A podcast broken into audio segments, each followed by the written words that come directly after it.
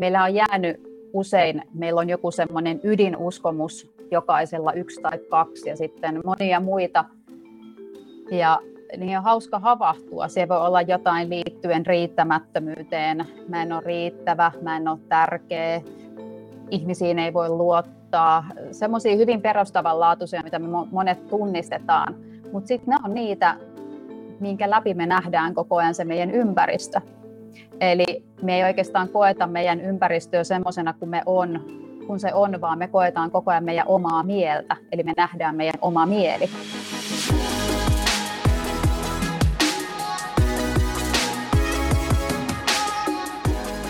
Jenni Sofia on mentalisti ja mentaalivalmentaja, jota ihmisen mieli ja sen salaisuudet ovat kiehtoneet lapsesta asti. Innostus itsensä kehittämiseen ja henkiseen kasvuun on tuonut hänet nykyisen työnsä pariin. Jenni Sofian mukaan mielen toiminnan ymmärtäminen on jokaisen menestymisen perusta. Minä olen Joonas Villanen, tervetuloa mukaan!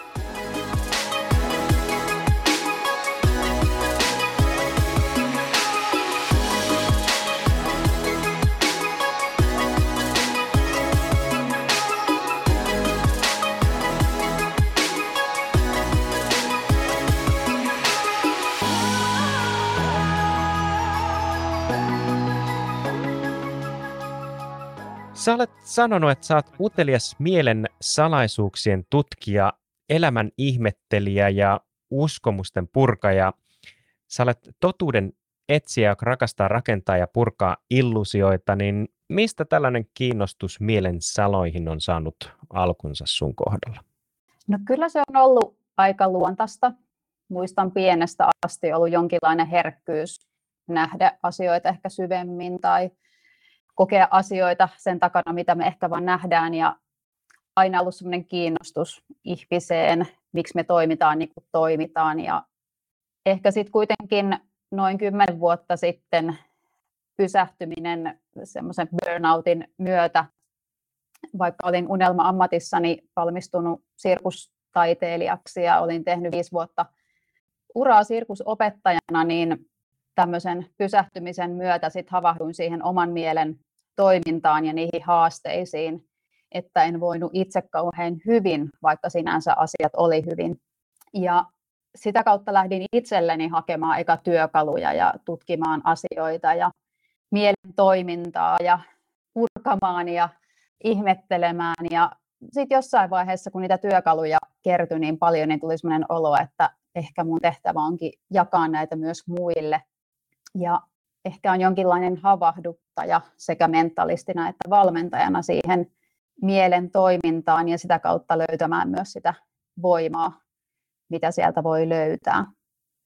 Jos sä mietit vähän niin kuin ajasta taaksepäin sitä burnoutin aikaa ja sitä sun omaa havahtumista siihen, että pitäisi tehdä jotain, niin, niin osaat sä äh, kuvailla, miltä se tuntui tai näytti, kun todellisuus rikkoontui ja, ja sä tajusit, että, että, että itse asiassa nämä mun ajatusmallit tai, tai tämä sisäinen puhe ei palvelekaan enää sitä mun elämää, vaan mun, mun täytyy oikeasti niin ryhtyä nyt tässä ajassa, tässä hetkessä muutoksen vähän niin kuin härkää sarvista, että, että nyt on pakko muuttua tai että tämä ei niin kuin lopu hyvin, niin muistaaksä, miltä se tuntui, kun, kun tota, sun tämä maailma muuttui? On siinä varmaan ollut semmoinen niin kuin myös heikkoudelle antautuminen, että kun on aina ajatellut, että on kauhean vahva ja itsenäinen ja pärjäävä, niin se, että pitikin lähteä hakemaan apua ja sitä kautta niin kuin hyväksyä se, että tai nähdä se kaikki, mistä piti lähteä liikkeelle.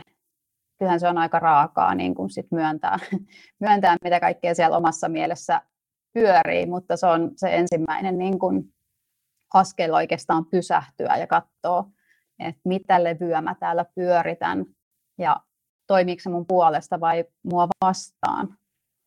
Että me kyllä hyvin paljon toimitaan niin kuin autopilotilla ja niiden ohjelmointien varassa, miten me ollaan opittu toimimaan ja sitten havahtuu ehkä vasta siinä kohdassa, kun itse esimerkiksi muistan, että itkin silmät päästä lääkärin vastaanotolla, että nyt en vaan enää jaksa. Ja se oli itselle sellainen havahtuminen, että nyt täytyy niin kuin tehdä jotain ja alkaa etsimään apua ja reittejä niin kuin ulos. Uskotko sä, että tällaisen suuren muutoksen ö, voi aloittaa ilman, että tarvitaan tällaista niin kuin shokkia systeemiin, eli uskotko siihen, että ihminen kykenee päästämään irti ja antautumaan heikkouksille ilman, että siellä on jonkunnäköinen draama taustalla? No valitettavan monesti ne on niin sitkeitä meissä ne kaavat, että me tarvitaan joku aika iso kolaus, joku kriisi tai joku koronakin on voinut olla yksi sellainen, niin kuin, joka pysäyttää meidät, tai joku stressi tai joku olosuhde vie niin pitkälle, että niin kuin, ei ole vaihtoehtoja. Mutta toki mä toivon, että, että, tota, että niin ei tarvitsisi olla, ja niin kuin voi havahtua ihan pienistä asioista. Ja ehkä se onkin se juttu, että huolehtii, että on sitä tilaa myös pysähtyä ja tarkkailla itseään, että miten mä voin, miten mun mieli voi, niin silloin saa mahdollisimman aikaisin kiinni ne asiat, että, että tota, nyt ollaan menossa huonoon suuntaan, että mitä mä voin tehdä ajoissa, koska silloinhan niin kun ihan pienillä asioilla voi tehdä muutosta kuin se, että tarvii mennä ison kriisin kautta. Niin se on ehkä sitten se kriisivaihtoehto silloin, kun ei ole ajoissa niin kun lähtenyt sitä omaa vointia tarkkailemaan.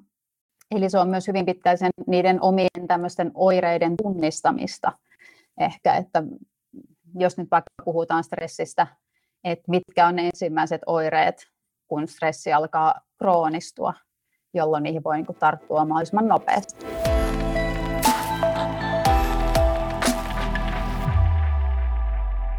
Sun ensimmäinen vinkki kuului että mieleen samaistumisesta tarkkailijan asenteeseen, niin, niin mitä sä tarkoitat tällä ja miksi tämä on sun mielestä tärkeää? Että oikeastaan ne meidän niin ajatukset ja tunteet ei sinänsä ole ongelma. Niitä tulee ja menee ja niitä on kaikenlaisia. Mutta se ongelma ja kärsimys tulee siitä, jos me aletaan samaistumaan eli uskomaan niitä sen sijaan, että me alettaisiin tarkkailemaan niitä. Eli että on aika iso ero, jos mä ajattelen, että vaikka että mä oon huono, että mulla on semmoinen ajatus tai syvä uskomus ja se alkaa vaikuttaa mun toimintaan. Sen sijaan, kun että mulla on tämmöinen ajatus, että mä oon huono, jolloin mä saan siihen etäisyyttä, mä voin tarkkailla, että okei, annaks mä tämän ajatuksen vaikuttaa siihen, miten mä koin itseni tai mun toimintaani, niin se on yksi tämmöinen ehkä suurin askel, minkä voi, voi tehdä. Puhutaan tämmöinen subjektista objektiin siirtyminen, että me voidaan alkaa tarkkailemaan sitä meidän mieltä ilman, että me samaistutaan ja koetaan, että se kaikki on totta, mitä siellä meidän mielessä pyörii.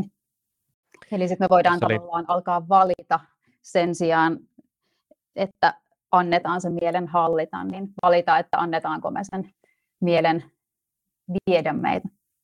Totta. Tuossa oli mielenkiintoinen Stanfordin tutkimus, yliopiston tutkimus, joka todella niin kuin todisti sen, että niin kuin pelkän ajatteluvoimalla voidaan muuttaa jopa niin kuin, ö, fyysisiä tuloksia. Eli tässä oli ö, jaettu niin kuin juoksia, juoksijat niin kahteen eri ryhmään.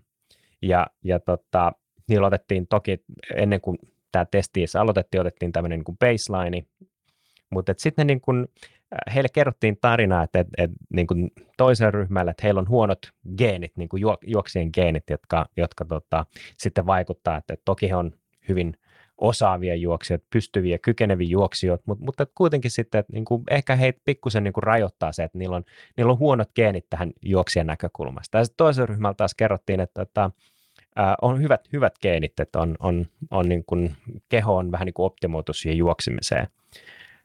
Näillä ei ollut mitään pohjaa näillä väitteillä, mutta sitten kun ne testattiin uudestaan, niin se ryhmä, jolle sanottiin, että sulla on huonot geenit, niin ne, jotka usko, että niin kuin melkein koko ryhmä, niin, niin juoksi huonommin kuin se ekan kerran, koska ne, heillä on nyt sanottu, ja se niin kuin tiede kertoo, että on huonot geenit, ja ai vitsi, että on, on, onpa, onpa harmi, harmi tilanne, kun sitten taas tämä ryhmä, joka – jolle sanottiin, että on hyvät geenit, he uskoivat, että heillä on hyvät geenit ja he juoksivat niin kuin huomattavasti paremmin ja pidemmin kuin tuota aikaisemmin.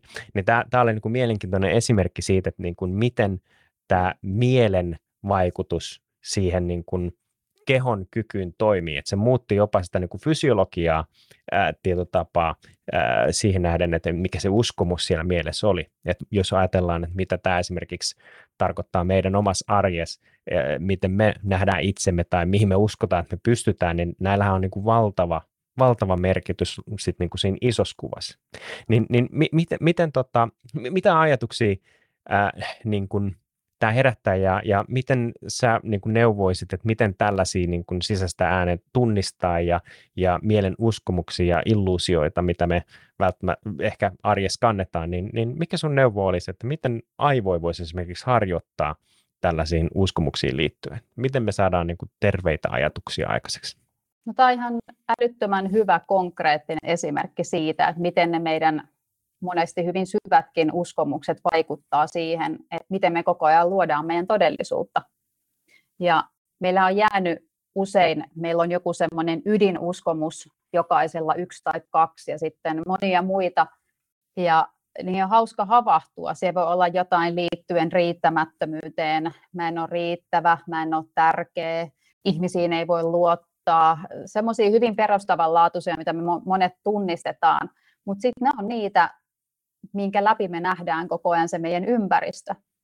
Eli me ei oikeastaan koeta meidän ympäristöä semmoisena kuin me on, kun se on, vaan me koetaan koko ajan meidän omaa mieltä, eli me nähdään meidän oma mieli. Ja siksi, on, siksi mä näen, että se on niin tärkeää tiedostaa, että mitkä ne on ne ajatukset, uskomukset siellä, jotka meihin koko ajan vaikuttaa. Ja oikeastaan siihen ensimmäinen askel on se tulla tietoiseksi koska kaikki, mikä on siellä painettu niin kuin alitajuntaa, mistä me ei olla tietoisia, niin ne vaikuttaa meissä kaikkein eniten. Mutta sitten kun me tullaan tietoiseksi niistä uskomuksista, niin me voidaan se, että Aa, tämä on tämä uskomus, kun me annetaan, me tuodaan se ikään kuin valoon ja tietoisuuteen, niin se jo vie sieltä hyvin paljon sitä terää ja voimaa, niin kuin, niin kuin mä sanoin jo aikaisemmin, että silloin me voidaan valita, annetaanko me sen vaikuttaa siihen meidän toimintaan asti. Ja tämä on myös tämä äsken esimerkki hyvä siitä, että meidän ajatuksethan on sisäistä puhetta sekä mielikuvia. Eli joko me niin kuin käydään sitä keskustelua meidän päämme sisällä, tai sitten me nähdään niin kuin visuaalisia kuvia. Ja tuolla urheilumaailmassahan niin kuin mielikuvaharjoittelu on hyvin tuttua sieltä 60-luvulta asti. Ja mä itse ajattelen, että ne ihan samat tekniikat niin pitäisi olla ihan jokaisen ihmisen arkisessa käytössä ja esimerkiksi mielikuvaharjoittelu, se on niin kuin, sillä on suora vaikutus meidän fyysiseen suorituskykyyn, niin kuin sä tässä esimerkissäkin kerroit. Ja se perustuu siihen, että meidän fysiologia ei erota sitä, että tapahtuuko joku oikeasti vai kuvitellaanko me vaan. Eli se sopeutuu ihan samalla lailla siihen todellisuuteen, vaikka me vaan kuviteltaisiin, niin kuin tässä esimerkissä, että millaiset geenit meillä on vaikka sille ei ole mitään totuusperää. Niin se elimistö sopeutuu siihen ja suoritus on niin kuin sen mukainen. Niin siksi on aika tärkeää saada kiinni näitä ehkä asioita, ehkä se ihan ensimmäinen asia, että alkaa kyseenalaistaa niitä omia uskomuksia, että ah, mulla on tällainen ajatus, onko tämä totta, haluanko mä uskoa tähän, millaista mun elämä on, jos mä vielä viiden vuoden päästäkin uskon näin, ja niin poispäin. Ehkä niin kuin se kyseenalaistaminen on se ihan ensimmäinen askel, mikä niin kuin vie sen terän niiltä uskomuksilta. Esimerkiksi, että jos sä kuvittelet mielessä, että sä puraset sitruunaa, niin mitä alkaa tapahtumaan? Vähän alkaa kivistää täältä tota, leukapielistä, kun tietää sen reaktio, että sehän on kauhean kirpeä ja, Joo. Näin, alkaa ja ehkä alkaa sylkivalumaan tai jotain muuta. Eli meidän keho reagoi, vaikka mitään ei tapahdu oikeasti, vaan me vaan kuvitellaan. Hyvin tämmöinen konkreettinen esimerkki, että sillä on väliä, mitä me ajatellaan, ja se vaikuttaa suoraan sitten meidän toimintaan ja, ja tunteisiin. Ja sitten ihan tämmöisiä mielikuvaharjoituksia niin kun voi hyödyntää siellä omassa arjessa myös.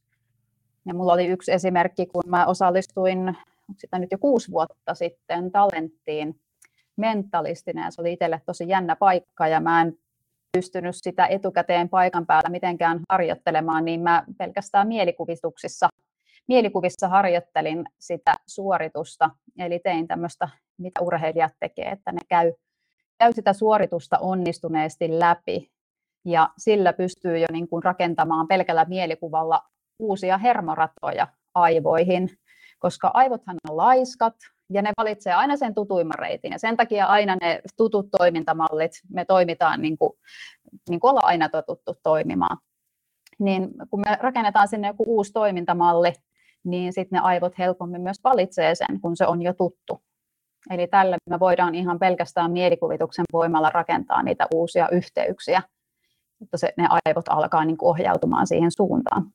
Tuossa oli, tuli mieleen, tuossa kerroit näitä uusia uusia aivopolkuja ja, ja just nämä niin toimintamallit, niin se oli jonkunnäköinen Amerikan armeijan siilyksikön tyyppi, joka, joka kertoo, niin kuin, ohjeistaa siis ihmisiä kriisitilanteissa toimimaan tällaisissa esimerkiksi, kuulostaa tosi rajulta, mutta että esimerkiksi ravintolaan tulee niin kuin, uhkaava henkilö, jolla on mahdollisesti ase ja näin päin pois, niin se sanoo, että hän on aina niin kuin, tekee niin kuin itse myös sitä omassa arjessaan, että hän, hän valitsee se tekee ehkä sen harjoitteen mielessä, valitsee semmoisen pöydän, josta hänellä on näkymä sinne niin koko ravintolaan, ja sitten hän tekee sen mielikuvaharjoituksen siitä, että, että mitä hän tekee, jos niin kun tilanne eskaloituu tällaiseksi uhkaavaksi. Niin se käy mielessään sen, että, että niin katsoo, että missä on lähimmät, lähimmät tota, uloskäynnit, mitä suojaa hän voi hakea, mitä kautta pääsee niin suoritteet ulos ja näin päin pois. Ja se niin käy sen mielessä, tekee sen harjoituksen, jos tilanne vaatii, niin, niin se keho ei mene panikkiin, vaan, vaan se toistaa just niin kuin on harjoiteltu. Niin tämä on vähän niin kuin sama juttu, että, että niin kuin harjoitellaan se koko prosessi, jotta niin kuin keho, keho sitten toistaa sen stressitilanteessa, ää, koska siinä on tosi helppo, että, että niin kuin stressi ajaa, yliajaa ne omat arvot ja kyvyt, jolloin periaatteessa voi tulla sitten vaikka tämmöinen jäätyminen tai täys niin kuin pakokauhu ja, ja näin, niin vaarantaa sitten itsensä ja ehkä perheensä siinä tilanteessa. Kyllä, tämä on niin kuin tosi hyvä esimerkki just semmoista mielikuvaharjoituksesta, jota me voidaan käyttää mihin tahansa asiaan arjessa, mistä me halutaan suoriutua hyvin, mikä on meille jostain syystä tärkeää. Ja esimerkiksi jos meillä on seuraavana päivänä tulossa joku tämmöinen asia, vaikka illalla nukkumaan mennessä, käy sen kerran läpi niin, että kuvittelee sen onnistuneesti. Miten se tilanne sujuu mahdollisimman hyvin, mä oon tyytyväinen ja näin, niin se jo edes auttaa että se asia menee hyvin ja siitä ei tarvitse stressata. Ja toki noihin on sitten muitakin työkaluja paljon, miten sitten tuommoisessa haastavassa tilanteessa pysyy niin kuin rauhallisena ja järjissään ilman, että ne selviytymiskeinot ottaa valtaan. No mitä sitten, kun toisaalta on niin paljon helpompi olla kohtaamatta sitä itseään, itseään ja, ja ehkä tehdä tarpeellisia muutoksia, niin, niin moni valitsee oikeastaan alitajuntaisesti elää siinä illuusiossa, koska se on tosiaan helpompi, kun, kun sitten kohdata itsensä sellaisena kuin on, niin, niin miten sä neuvoisit niin kuin meidän kuulijoita kohtaamaan itsensä? Niin kyllähän meidän mieli hakee niin kuin mielihyvää ja helpotusta sen sijaan, että menisi kohti kipua ja epämukavuutta. Mutta jos nyt lähdetään puhumaan vaikka niin kuin tunteiden kohtaamisesta, niin niin me ollaan helposti hyvin reaktiivisia ja ennustettavia siinä, miten me toimitaan. Ja niitä epämukavia tunteita, tunteitahan niin kuin välttelee hyvin mielellään. Ja se on myöskin, mitä me ollaan opittu. Et ehkä meidän kulttuurissa hyvin paljon asioita lakastaan maton alle tai turrutetaan työllä, alkoholilla, suorittamisella, ties millä, tai syytellään muita, kun että niin kuin otettaisiin vastuu omista tunteista niin koska meillä ei ole sitä mallia, aika harva on saanut semmoisia hyvin terveitä tunnesäätelytaitoja lapsuudessa, niin siinä ei auta muu kuin lähteä niin kuin pienin askelin niin kuin tutkimaan, tutkimaan asiaa, ja se voi olla aluksi hyvin pelottavaa. Itellä oli pitkä matka niin kuin tulla sinuiksi tai olla pelkäämättä omia tunteita, ja totta kai se, se työ jatkuu. Mutta tota, ehkä semmoinen yksi yksi suurin taito, mä näen, on se niin kuin tunteiden sietäminen, että pystyy olla rauhassa kaikenlaisten tuntemusten kanssa, eli saada vähän niin kuin tilaa sen tapahtuman ja reaktion väliin, jolloin mikä on sitä niin kuin mielen vapautta, että mä en ole siinä vankilassa, että mä aina reagoin samalla tavalla, huudan toiselle tai vetäydyn tai kiukuttelen tai suoritan tai mikä ikinä kelläkin on se toimintamalli, vaan, vaan on se valinta, että mä pystyn rakentavammin ilmasta, että miltä musta tuntuu. Ja tärkeä huomio on se, että meidän tunteet kertoo meidän tarpeista. Eli karkeasti tämmöiset epämukavat tunteet kertoo, että mun tarpeet ei ole täyttynyt tässä hetkessä ja miellyttävät tunteet kertoo, että mun tarpeet on täyttynyt, mä oon tyytyväinen. Niin siksi ne on myös tosi tärkeitä kompasseja, että jos me ei pysähdytä meidän tunteiden äärelle, niin me ei voida koskaan oikein elää semmoista tyydyttävää elämää, että meidän tarpeet täyttyisi. Koska sitten kun me kuunnellaan niitä meidän tunteita, niin oikeastaan olennaisempaa on se, että mikä on se tarve, ja kun me täytetään se tarve, niin se tunne on ikään kuin kertonut sen viestinsä. Ja kun me kommunikoidaan selkeästi, että musta tuntuu tältä, mä tarvitsisin nyt tätä, niin meidän kommunikaatio on huomattavasti selkeämpää. Ja me voidaan mahdollisesti pyytää apua niiden tar- niihin tarpeisiin tai miettiä, että voinko mä itse antaa itselleni tämän tarpeen. Ja se myös luo sitä syvempää yhteyttä niin kuin ihmisten välillä. Pienillekin asioilla on niin kuin valtava merkitys siinä, että miten me sanotetaan se. Että jos me sanotaan, että meillä on taas tällainen online-miitti versus se, että hei, nyt me päästään yhdessä ratkomaan meidän X-tuotteen vaikka tarkoitusta, niin, niin sillä on ihan valtava merkitys siihen, että millainen motivaatio sulla on tai, tai miten sä lähestyt tätä asiaa. Niin vähän niin kuin sama, toi oli tosi kivasti kerrottu niin kuin se, että ää, tunteet kertoo sulle siitä, että, että niin kuin onko sun tarpeet vähän niin kuin täytetty tai ei täytetty. Jos miettii esimerkiksi, ää, no, tämä aivan limpinen järjestelmä, johon niin kuin, ää, tämä tunnereaktio oikeastaan pohjautuu, niin se on aika al, al, niin kuin alkeinen, se on, se on hyvin primitiivinen järjestelmä. Mm. Ja yleensä ne tunnereaktiot, jotka tapahtuu hetkessä, niin on täysin niin kuin tiedostamattomia. Et sun täytyy vähän pysähtyä ja miettiä, että miksi tämä tapahtuu näin, joka kertoo sitten sulle, että esimerkiksi että sun, sun jonkunnäköistä arvoa on loukattu tai, tai että on, ö, joku on ollut ehkä töykeä tai, tai että sä et ole saanut sun mielestä oikeutta tai whatever. Ja sitten kun pystyt sanottaa niitä, niin sä pystyt myös tarttumaan niitä siinä, niihin, niihin tilanteisiin arjessa. Niin toi oli mun mielestä tosi kivasti, kivasti kuvailtu, että se on vähän niin kuin se, se Toi niin sanottaminen tai tunteen nimeäminen on itse asiassa yksi tosi tärkeä työkalu siinä, just niin kuin sä kuvasit, että se meidän limpinen järjestelmä ottaa sen vallan silloin, kun tulee joku voimakas tunnereaktio.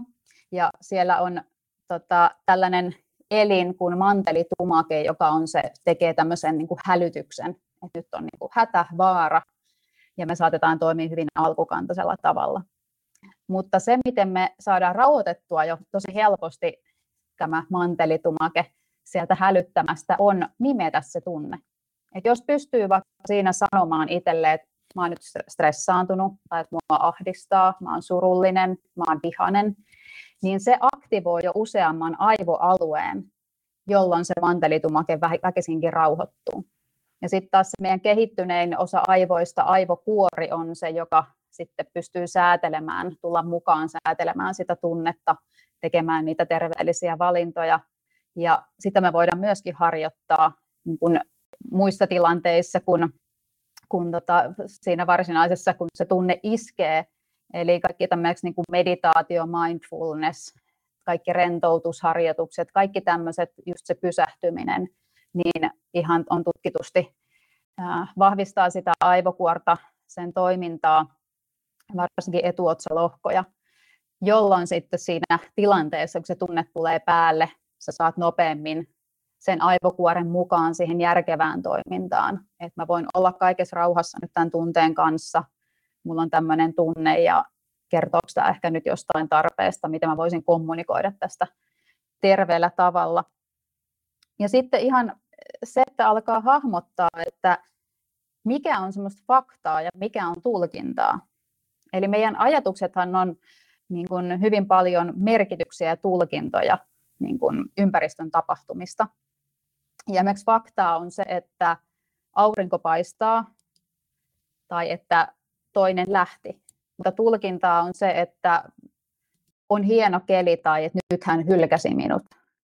Eli että me aletaan erottaa, erottaa se, niin silloin me voidaan niin kuin myös kommunikoida selkeämmin, että tapahtui näin, vaikka esimerkkinä, että kun sä katsoit mua, sä katsoit mua, niin mä tulkitsin, että sä oot mulle vihanen ja mä tunsin häpeää. Mitä sä tarkoitit? Eli tämmöinen reality check, että mä tunnistan, mitä mussa nousee, mitä mä koen, mutta mä kyseenalaistan, että se on ehkä vaan mun oma tulkinta ja siirrän niin kuin, pelin myös sulle, että mikä se sun kokemus tästä tilanteesta oli.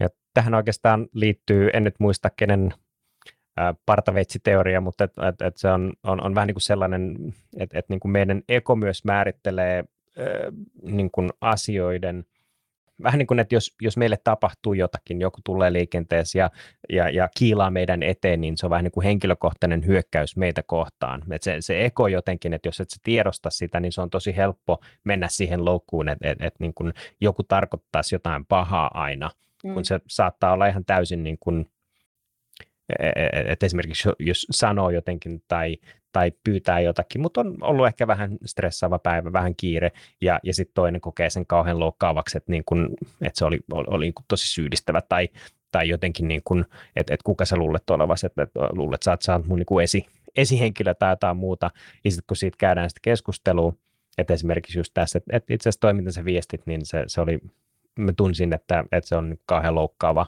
Ja sitten kun se avataan se keskustelu niin konfront, äh, käydään tämä niin kuin, äh, konfliktoidaan tämä, niin sitten huomataankin, että aha, no et se tarkoittanutkaan mitään, kaikki on ok, tosi kiva, totta kai mä autan.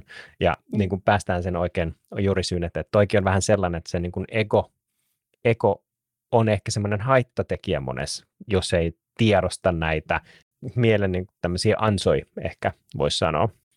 Mutta ehkä tuo just on se niin kuin tietoiseksi tuleminen se juttu, että mitä, mitä minussa oikeasti tapahtuu.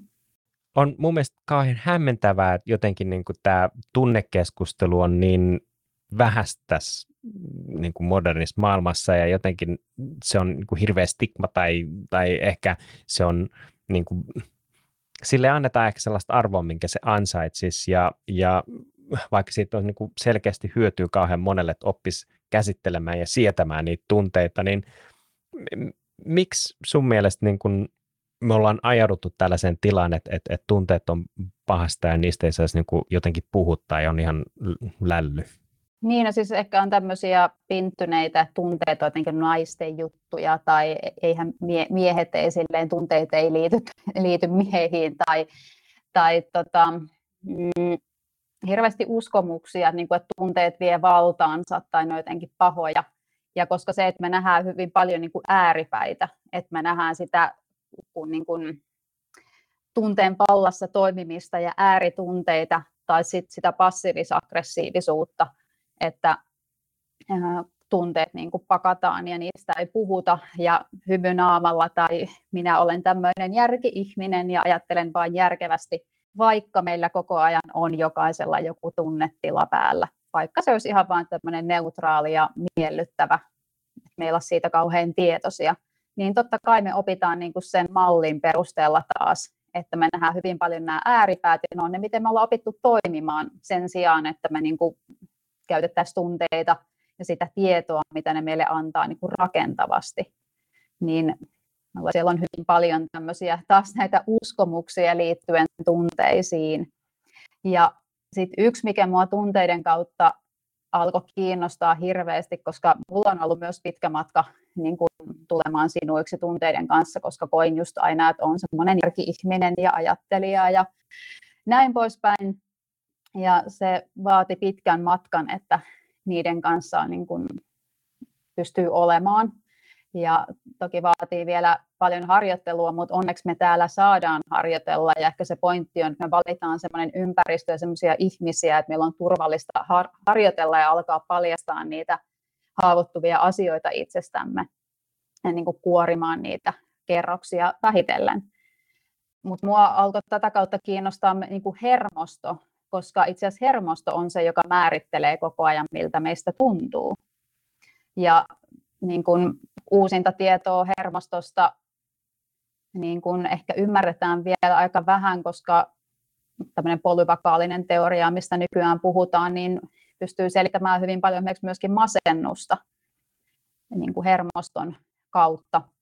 Ja miten tämmöiset vireystilat, ylivireys, alivireys, ähm, me puhutaan yleensä vain siitä ylivireydestä ja stressistä suorittamisesta, kun esimerkiksi mä huomasin itse niin kuin tuossa korona-aikana, että sit se voi olla myös se lamaantuminen, alivire, alakulo, semmoinen niin kuin, mikä sitten kun se kroonistuu, niin alkaa muuttua masennukseksi.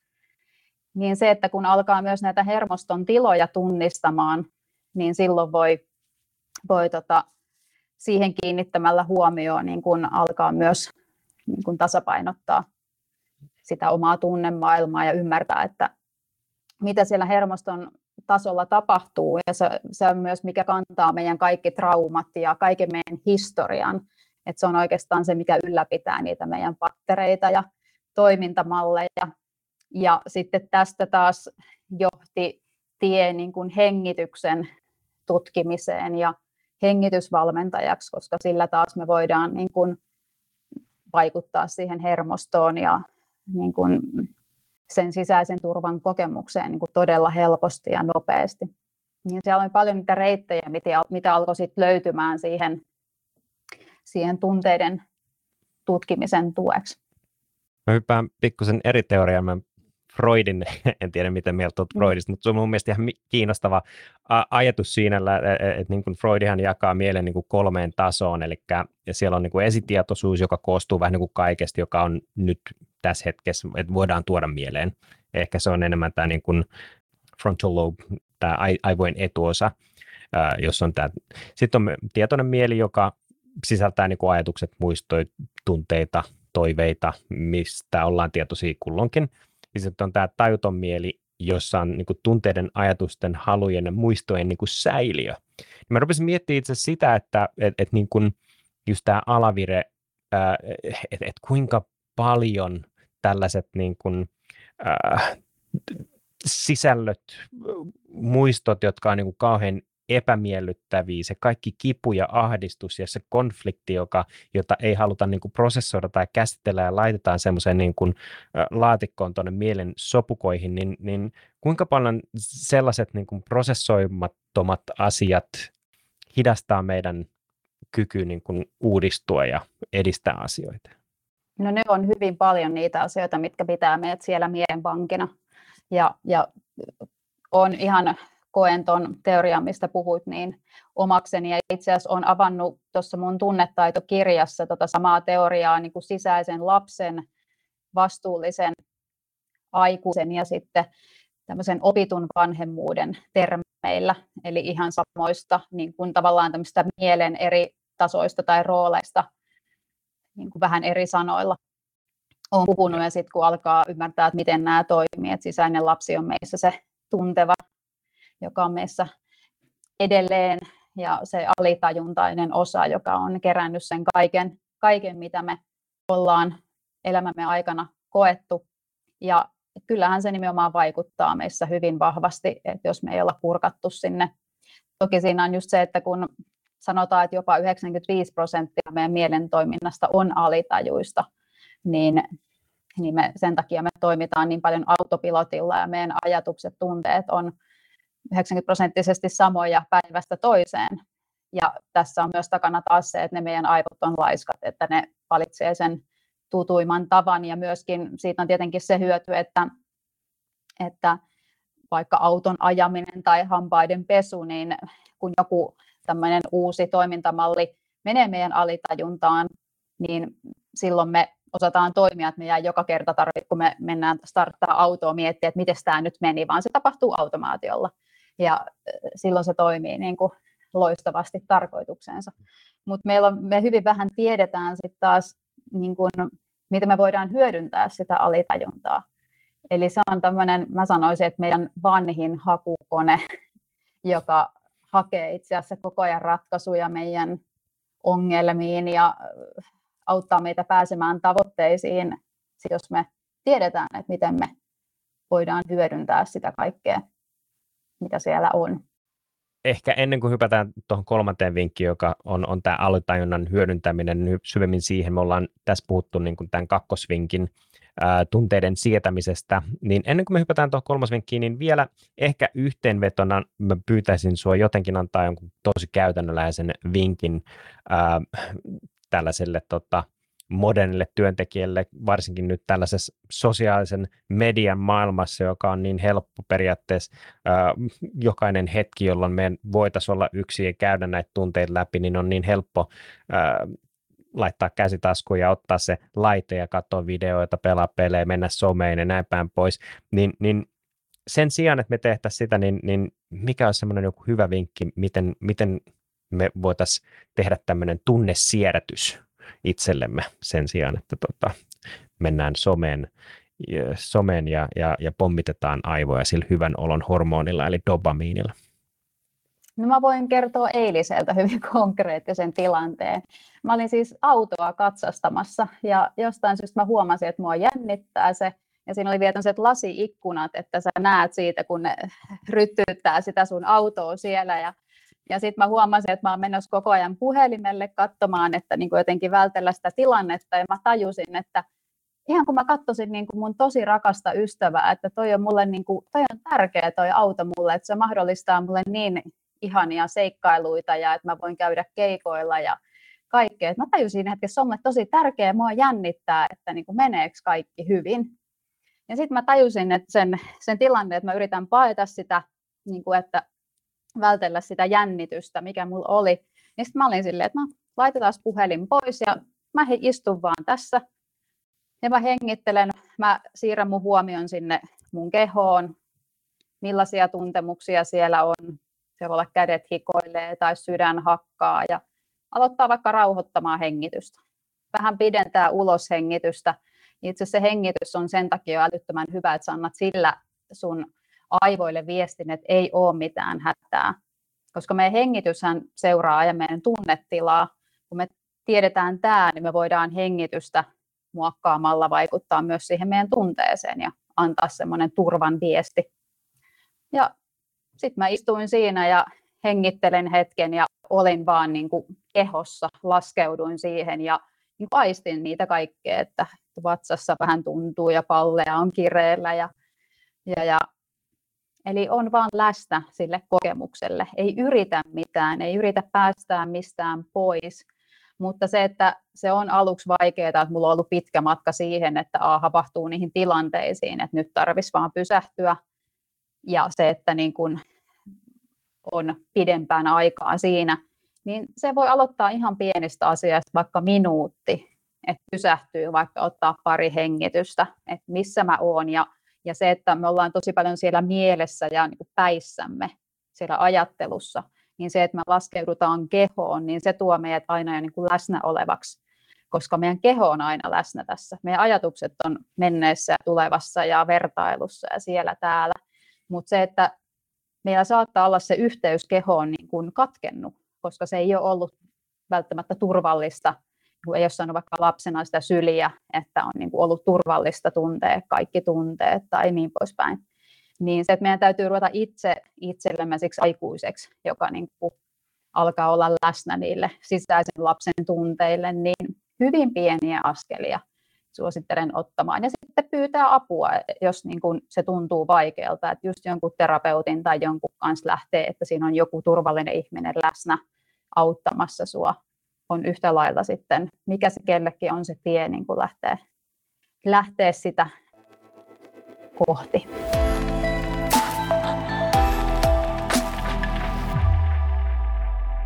Hypätään sitten kolmannen ja viimeisen vinkin parin. Tuossa vähän mainitsitkin alitajunnan hyödyntämisestä, niin mitä sä tarkoitat alitajunnan hyödyntämisestä ja, tai hyödyntämisellä ja, ja miksi se on sun mielestä tärkeää? No se, niin kuin mä sanoin, niin se meidän alitajunta on sellainen todella tehokas hakukone, kun osaa käyttää sitä. Ja se luo koko ajan sitä, mitä me ollaan ajateltu. Ja yksi tämmöinen esimerkki on myös se, että me huomataan ympäristössä niitä asioita, missä meidän huomio on. Jos me ollaan saatu uusi auto tai haaveillaan jostain autosta, niitä alkaa tulla vastaan. Ja siis näitä esimerkkejä lukuisia, joita me voidaan sitten hyödyntää Eli meidän alitajunnalla on siis tämmöinen ihan luontainen äh, ominaisuus hakea vastauksia. Ja meidän ajatukset on myös tämmöisiä alitajuisia kysymyksiä, mistä me ollaan harvoin tietoisia. Ja yksi tämmöinen ihan ensimmäisiä alitäysiä kysymyksiä, mistä mä tulin itse tietoiseksi, kun mä rupesin tutkimaan esiintymisjännitystä, kun olen pienestä asti esiintynyt, eikä se jännitys siitä sinänsä poistu, niin oli semmoinen, että mä huomasin, että mä pyöritän semmoista kysymystä, että mitä hän muut musta ajattelee. Ja siitähän ei tule hirveän niin kuin miellyttävää olotilaa esimerkiksi lavalla. Ja jos sen kysymyksen kääntääkin vaikka, että mitä voin teille antaa, tai miten mä voisin nauttia tästä. Se alitajunta alkaa hakemaan vastauksia tähän. Tai jos sä kysyt aamulla, että miten mä voisin tänään kokea onnistumisen tunnetta, tai rohkeutta, tai itsevarmuutta, tai ihan mitä tahansa voimavaraa, mitä sä tarvit, niin sä alat huomaamaan ne tilanteet, missä näin tapahtuu. Ne on siellä ne tilanteet, ei se ympäristö sinänsä muutu, mutta sä et muuten huomaa niitä, jos sun fokus ei ole niissä asioissa. Ja yksi tämmöinen ihan älyttömän hyvä harjoitus, millä mä oon hyvin pitkälti mun kirjat myöskin siis kirjoittanut. Eli, ja tätä voi käyttää siis mihin tahansa ongelmaan, jos meillä on joku, ei vaan, niin me ei löydetä ratkaisua, niin kerron esimerkin tämän kirjan kirjoittamisen kautta, että molempien kirjojen kohdalla, kun mä aamulla ennen kuin mä rupean kirjoittamaan, mä teen jonkinlaisen meditaation, mikä on mun aamurutiini, ja sitten mä siinä otan ikään kuin kirjan käteen. Et mä kuvittelen, että se kirja on valmis. Ja mä fiilistelen sitä tunnetta, että miltä musta tuntuu, kun mä oon tosi tyytyväinen tähän kirjaan, tai just semmoinen, kun mä halusin siitä tulevan. Se on selkeä, tai mitä ikinä tunteita siihen liittyy. Ja fiilistelee sitä tunnetta nimenomaan. Se tunne on sen alitajunnan kieli. Ja sitten mä kysyn kysymyksen, että mitä mun tarvii seuraavaksi tehdä. Eli mä oon antanut sille alitajunnalle sen päämäärän, mitä kohti mä haluan mennä. Ja se alkaa huomaa niitä asioita. Ja sitten joka kerta, kun mä istun siihen koneelle tämän kysymyksen jälkeen, niin siellä alkaa taas jotain tapahtuu. Ja se tuntuu siltä, niin kuin vaan niin kuin kanavoisi jotain asiaa. Ja me voidaan oikeastaan minkä tahansa niin kuin haasteen kanssa me voidaan fiilistää, että miltä musta tuntuu, kun tämä asia on ratkennut, vaikka mä en tiedä yhtään, niin kuin mikä se on se vastaus. Eli meidän ei tarvitse tietää niitä vastauksia, vaan vaan se vaikka helpotuksen tunne tai mikä ikinä, kun se asia on selkeä ja se on ratkennut. Ja sitten se meidän yksi tärkeä pointti on, että me päästetään irti, eli me ei yritetä vaan koko ajan siellä sinnikkäästi pinnistellä ja ratkaista, me päästään hetkeksi irti ja sitten sieltä todennäköisesti kilahtaa se vastaus pöytään niin kuin yllättävissä paikoissa. Ja sitten mä oon myös huomannut hyvin paljon, että se pysähtyminen vaikka siihen meditaatioon, niin sieltä alkaa yhtäkkiä ryöpyä niitä vastauksia, mitä mä en todellakaan huomaa, kun mä, jos mä kiireisenä vaan säntäilen paikasta toiseen. Että kyllä se on myös sitä niin kuin luovuuden alku hyvin pitkälti, myös semmoinen pysähtyminen ja jonkinlainen joutilaisuus, mikä on ehkä tässä ajassa vähän semmoinen nykyään jo liian vierasta. Eli tämä alitajunta on ihan loistava hakukone, kun me osataan niin kuin kertoa se, että mitä me halutaan. Eli meidän alitajuntahan ei ymmärrä sanaa ei, eli siksi on ehkä sitä uutta suuntaa haettaessa tärkeää niin kuin tietää, mitä kohti mennään, mitä halutaan. Ja silloin se alitajunta alkaa niitä vastauksia meille antamaan. Joo, tämähän on, on tota, vähän niin vanha tietokone, johon syötetään vain käskyjä ja sitten alitajunta tekee. Ja ehkä tuossa mainitsitkin tuossa pysähtymisestä, sit kun antaa itsellä aikaa, niin esimerkiksi parhaat ideat, moni sanoo, että suihkussa on parhaat ideat, kun mm. niin kuin antaa sen alitajunnan vaan levätä. Mutta mut toi niin kuin sinällään niin, niin jälleen aika mielenkiintoinen niin kuin lähestyminen siihen, että miten sitä alitajuntaa oikeasti voisi niin kuin arjes käyttää hyödyksi ja, ja just toi, että ehkä niin kuin antaa haasteen – haasteen sille alitajunnalle sen sijaan, että, että, että niin kuin hyväksyy ehkä tietyt olemassa olevat faktat tai, tai olosuhteet, minkä, mikä on niin kuin ehkä semmoinen iso, iso virhe, että, että, että niin kuin me keskitetään energiaa sellaisiin asioihin, mihin me ei voida vaikuttaa. Että se voi olla vaikka jonkun toisen käyttäytyminen, se voi olla työilmapiirissä jo, jo, jo kulttuurissa ehkä joku mismatchi, niin, niin sen sijaan niin me voidaankin antaa se prompti vähän niin kuin aivoilla ajatella pikkusen eri tavalla. Niin kuin perheen sisällä voidaan vaihtaa tai, tai niin kuin luoda sellaista positiivista käyttäytymistä käyttämällä tätä niin kuin alitajuntaa hyödyksi, esimerkiksi tämmöisen niin kuin huomaa hyvä ideologialla. Mm. Et sen sijaan, että aina keskitytään siihen negatiiviseen, että Aa, taas sä oot jättänyt roskat, että voit sä koskaan, niin kuin, että, että samalla kun se menee tulos, niin otan roskat niin kuin seuraavalla kerralla, tämä tosi, niin, tyl- niin että, että sitten kun tämä hyvä käyttäytyminen tapahtuu, että viedään roskat, niin sitten sanotaankin, että hei, oli tosi kiva, kun saatit matkaan, että kiitos. Ja silloin sieltä niin kun, ehkä muodostuukin semmoinen positiivinen sykli, joka ruokkii just sellaista niin kuin positiivista muutosta, eikä niinkään, että, että se, se niin kuin mieli jotenkin laitetaan semmoiseen moodiin, että, että, että, niin kuin, että me keskitytään aina siihen negatiiviseen, ja, ja ehkä myös tämä vaikuttaa myös semmoiseen oma ajatteluun, että, että, että, että sen sijaan, että, että jotenkin ajatellaan, että ollaan huono ihminen, niin, niin, niin keskitytäänkin niihin asioihin, joihin meillä on valtaa ja miten me pystytään päättämään. Tässä vähän ympyrä sulkeutuu itse asiassa ihan siitä, mistä me lähettiin, koska tästä tuli just se, että mihin mä havahduin silloin siinä mun omassa burnoutissa, just siihen, että vaikka asiat oli hyvin, niin tuntuu, että ei ole koskaan tyytyväinen. Eli näkee vaan ne niin kuin negatiiviset asiat ja virheet ja kaikki se, mitä puuttuu. Eli meiltähän vie ihan hirveästi energiaa se, että joko keskitytään siihen, mitä meiltä puuttuu, tai me tarvitaan aina jotain lisää me ei ole koskaan, niin kuin, että kaikki on hyvin. Ja siksi yksi tämmöinen, mm, me ollaan tosi totuttuja tiettyihin tunteisiin, koska ne on myös niin kuin hormonikoktaileita meistä, ja me saatetaan olla jopa riippuvaisia niistä tietyistä hormoneista, mitä me ollaan totuttu saamaan. Me voidaan myös opetella uusia tunteita. Ja yksi tämmöinen miksi kiitollisuus, mikä on varmaan tosi iso klisee, niin kuin tehdä kiitollisuusharjoituksia ja näin, mutta mä huomasin, että se oli niin kuin yksi tosi iso avain niin kuin vaan fiilistellä sitä kiitollisuuden tunnetta siihen, että silloin sä opetat aivoja näkemään sen hyvän. Ja siitä alkaa tulla automaattisempi, että sä näet ne asiat, että vitsi, miten monesta asiasta voi olla kiitollinen, miten hyvin kaikki asiat on, sen sijaan, että näkee vaan niitä uhkia. Ja se myös virittää sun hermoston siihen tilaan, missä sä näet niitä mahdollisuuksia, ratkaisuja, eli sä oot siinä niin kuin levollisessa olemisen tilassa. Joo, tähän, tähän liittyy kyllä tosi paljon, tosi paljon niin kuin mielenkiintoisia asioita ja just ehkä tähän niin kuin, äh, muutoksen aikaansaamiseen, jos puhutaan vähän siitä, että miten se alitajunta voidaan niin kuin valjastaa sellaisen muutokseen, niin esimerkiksi nämä uuden vuoden lupaukset ja muut vastaavat, niin on, on tehty tutkimus siitä, että monihan antaa sen lupauksen, mutta ne ei usko siihen lupaukseen tai ne, ne on niin kuin sinällään jo se alitajunta on päättänyt, että tämä on ihan hyvä näin, että, että mä, mä itse asiassa digaan niin ryypiskellä tai syödä sitä roskaruokaa, tai että, että mä oon ihan tyytyväinen tässä niin kuin sohvalla, vaikka sanotaan ääneen, että, tota, että, että, että niin kuin, nyt, nyt kesäkunto on 2023, hmm, niin, niin tota, että ehkä just se, että se, se on, on niin kuin semmoista tiedostamatonta ajattelu tietyllä tapaa, että et, et ehkä se kuitenkin sitten, että et, et, et just niihin juurisyihin, että, että, että miksi se muutos vaikka tehdään, että et, et, teekö sä sen takia, että, että sut jotenkin hyväksyttäisiin jonkin ryhmään tai teet sen itsellesi, tai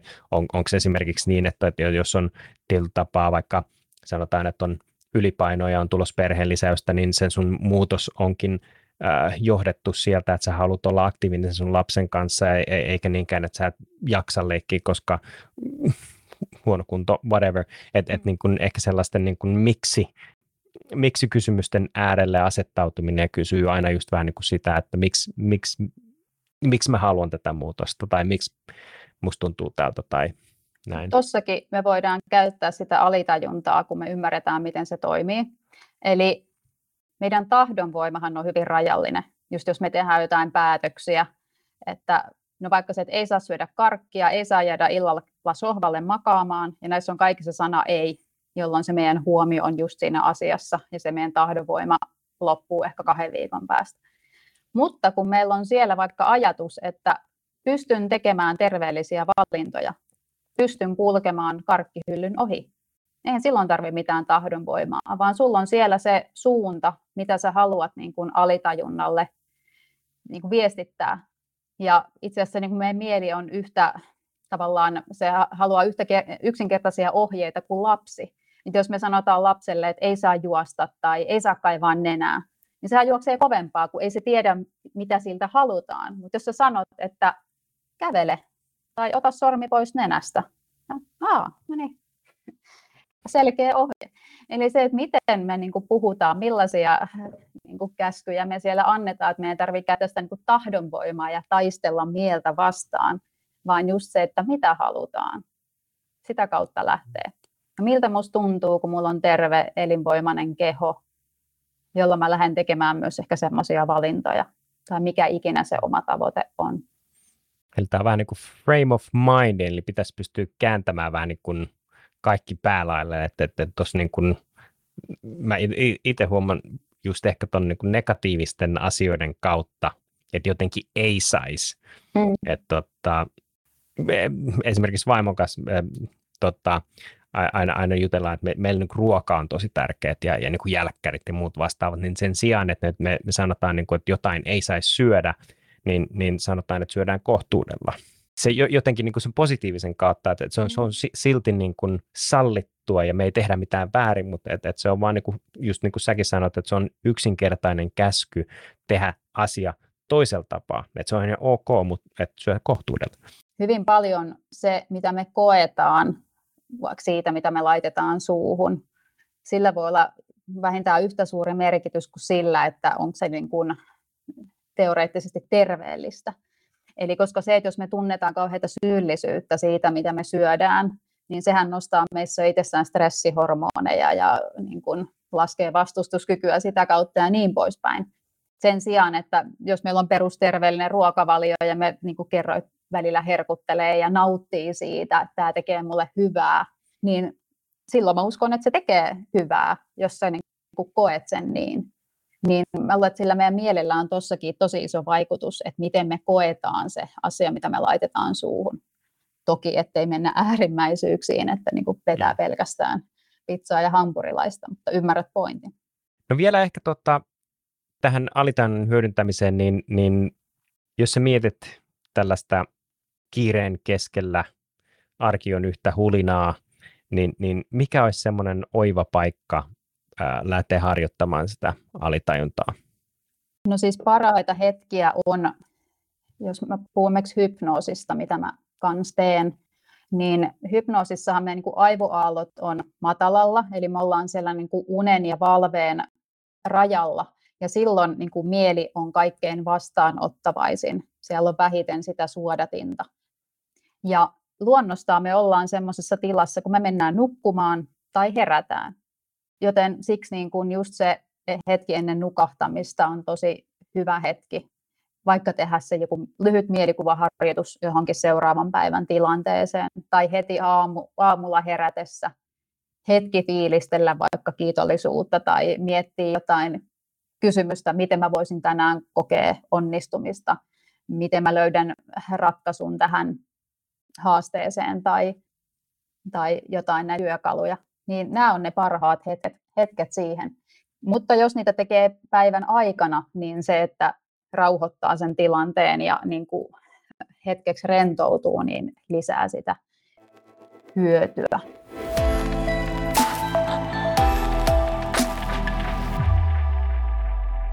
Sitten typätään viimeisen kyssärin on ehkä vaikein vaikein tota, tämän sarjan kysymys monelle. Jos sun pitäisi valita yksi biisi, mikä kuvastaa sua ihmisenä, niin mikä biisi se olisi miksi? Mä itse asiassa mun yksi oma havahtuminen, joka liittyi biiseihin, oli, kun mä ekaa kertaa lähdin tutkimaan mun sisäistä puhetta. Ja aloin pongailla niitä, missä hetkissä vaikka se sisäinen puha, puhe soimaa itseä tai puhuu jotenkin negatiivisesti tai latistavasti. Ja aloin niin kuin pointtaamaan niitä ja saatoin kääntää niitä ajatuksia ympäri. Ja siihen aikaan mä myös tota, lauloin parin säästäjän kanssa. Ja sitten mä samalla havahduin niissä laulutreeneissä, että niin kuin biisien vaikutusta itseen ja siihen omaan tota, mielentilaan tai että miten ne sanat vaikuttaa muhun. Ja niin kuin, se oli semmoinen havahtuminen kanssa, että hetkinen, että haluanko mä tätä biisiä laulaa tai näin. Ja sitten esimerkiksi sieltä mä nyt heitän Feeling Good oli sitten semmoinen niin kuin sellainen, että mm, tässä on aika kiva fiilis, mikä sopii niin kuin moneen hetkeen tai muistuttaa siitä, niin kuin, että mä voin myös valita, voida hyvin ja valita miellyttäviä tunteita. Ei se ehkä niin, en mä tiedä kertooko se musta siinä se biisi, mutta ehkä siitä havahtumisesta, että miten ne hmm. biisit vaikuttaa meihin. Miten voidaan niiden kautta myös niin kuin purkaa, vapauttaa tunteita ja kokea erilaisia tunteita, mutta myös niin kuin kokea jotain, mitä me halutaan kokea. Ja tosi usein niin esimerkiksi lyrikkoihin liittyen, niin, niin äh, biisithän on monesti kirjoittanut ammattilainen, joka osaa sanottaa tiettyjä tiloja, niin ehkä tietyt biisit antaa meille ne kaivatut sanat, jotka niin kuin ilmaisee sen meidän tunnetilan just, eikä melkein ää, niin kuin me oltaisiin haluttu sanoa, mutta ei ole kyetty, koska meillä ei ole sitä sanastoa, niin, niin myös niin kuin tämän kautta niin musiikilla ja, ja, ja niin kuin lyriikoilla on, on valtava merkitys, että ne, ne antaa, antaa sanat sellaisilla tunnetiloilla, mitä me ei itse pystytä sanottamaan, niin siinäkin on yksi itse asiassa iso musiikillinen merkitys. Ja ehkä tässä hetkessä, mistä ollaan nyt tässä mielen toiminnasta puhuttu, niin biisi, jossa lauletaan suomeksi mielen vapaudesta, niin se voisi mm. tässä hetkessä resonoida. En kiusaa biisikysymyksellä sun, sun, sua tota enempää, vaan kiitän kovasti tässä vaiheessa, että sä lähdit mukaan ja tässä on aika paljon niin kuin ajateltavaa ja tämähän on varsin, varsin, voisiko sanoa, että syvä kaivo, josta aina löytyy jotakin uutta, uutta ja vähän, äh, muistan sellaisen vanhan tarinan vähän niin kuin äh, kirjoitin itselleni myös sen ulos, se oli niin kuin, niin kuin Study the Fish, ja siinä oli tota, opettaja ja opiskelija, joka äh, oli vähän niin kuin kisällinä, kisällinä tämmöisen niin kuin tyypin luennoilla ja, ja, ja tota, tämä opettaja antoi aina tehtäväksi, että niin kuin study the fish. Ja sen niin kuin tarinan pointti, en nyt kerro sen tarinaa sen syvemmin, mutta sen pointti oli se, että et, et, et, kun sitä kalaa tarpeeksi opiskelee, sieltä löytyy aina vähän jotain uutta. Et sitä voi kääntää, vääntää, avata, katsoa aina jostain uudesta kulmasta ja aina löytyy joku uusi tapa tehdä tai, tai niin kuin tunnistaa jotain asioita, mitä on aikaisemmin nähnyt. Ja se kala oli vähän niin kuin se meidän mieli. Et kun sen kanssa viettää aikaa niin kuin loputtomiin, niin sieltä löytyy aina vähän jotain uutta. Mutta se vaatii se, että me niin kuin istutaan ja ollaan ja tunnetaan ja käydään läpi ja sanotetaan sen mielen, mielen sopukoissa tapahtuvia asioita ja sitä kautta tulee se, niin kuin, se hyvä olo ja, ja, ja semmoinen niin kuin, taito, taito olla ja sietää tunteita ja sanottaa tunteita ja, ja käyttää sitä alitaintaa hyväksi näin päin pois, niin tulee tota, tässä jaksossa erityisesti niin, niin tuli tuo tarina mieleen. Kiitos. Ja yksi suuri syy, miksi olen tosi kiitollinen, että olen päätynyt tämmöisten alojen pariin kuin mentalismi ja mentaalivalmennus, että nimenomaan toi, että jatkuvasti löytää uutta ja se pitää niin kuin sitä kiinnostusta ja inspiraatioa kyllä yllä, että jaksaa odottaa taas seuraavaa päivää, että mitä oivalluksia taas löytää. Näihin sanoihin, näihin tunnelmiin. Kiitos Jenni, kun olit mukana. Kiitos paljon.